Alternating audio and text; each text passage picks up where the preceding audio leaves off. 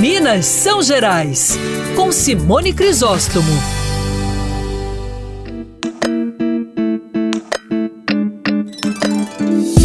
A cultura de Minas Gerais gerou excelentes frutos este ano.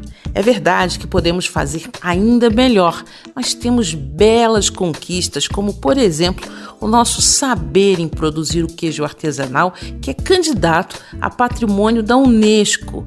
É, comemoramos os 100 anos da Semana de Arte Moderna, mas dessa vez com um destaque muito maior para a influência que os modernistas tiveram aqui na nossa terra.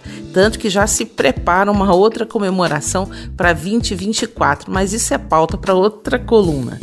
Minas Gerais é o segundo destino mais procurado do Brasil.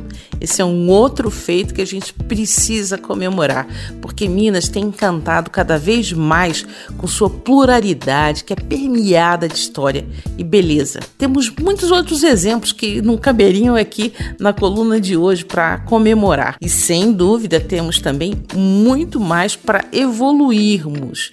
Ah, tenho novidade. No próximo ano teremos o Mineridades aqui, que está sendo preparado com todo carinho, especialmente para você que é apaixonado e doido como eu pela cultura de Minas Gerais. Então, que venha um próximo ano com saúde e alegria para você e para sua família. Eu sou Simone Crisóstomo, esse é o Minas São Gerais e até 2023.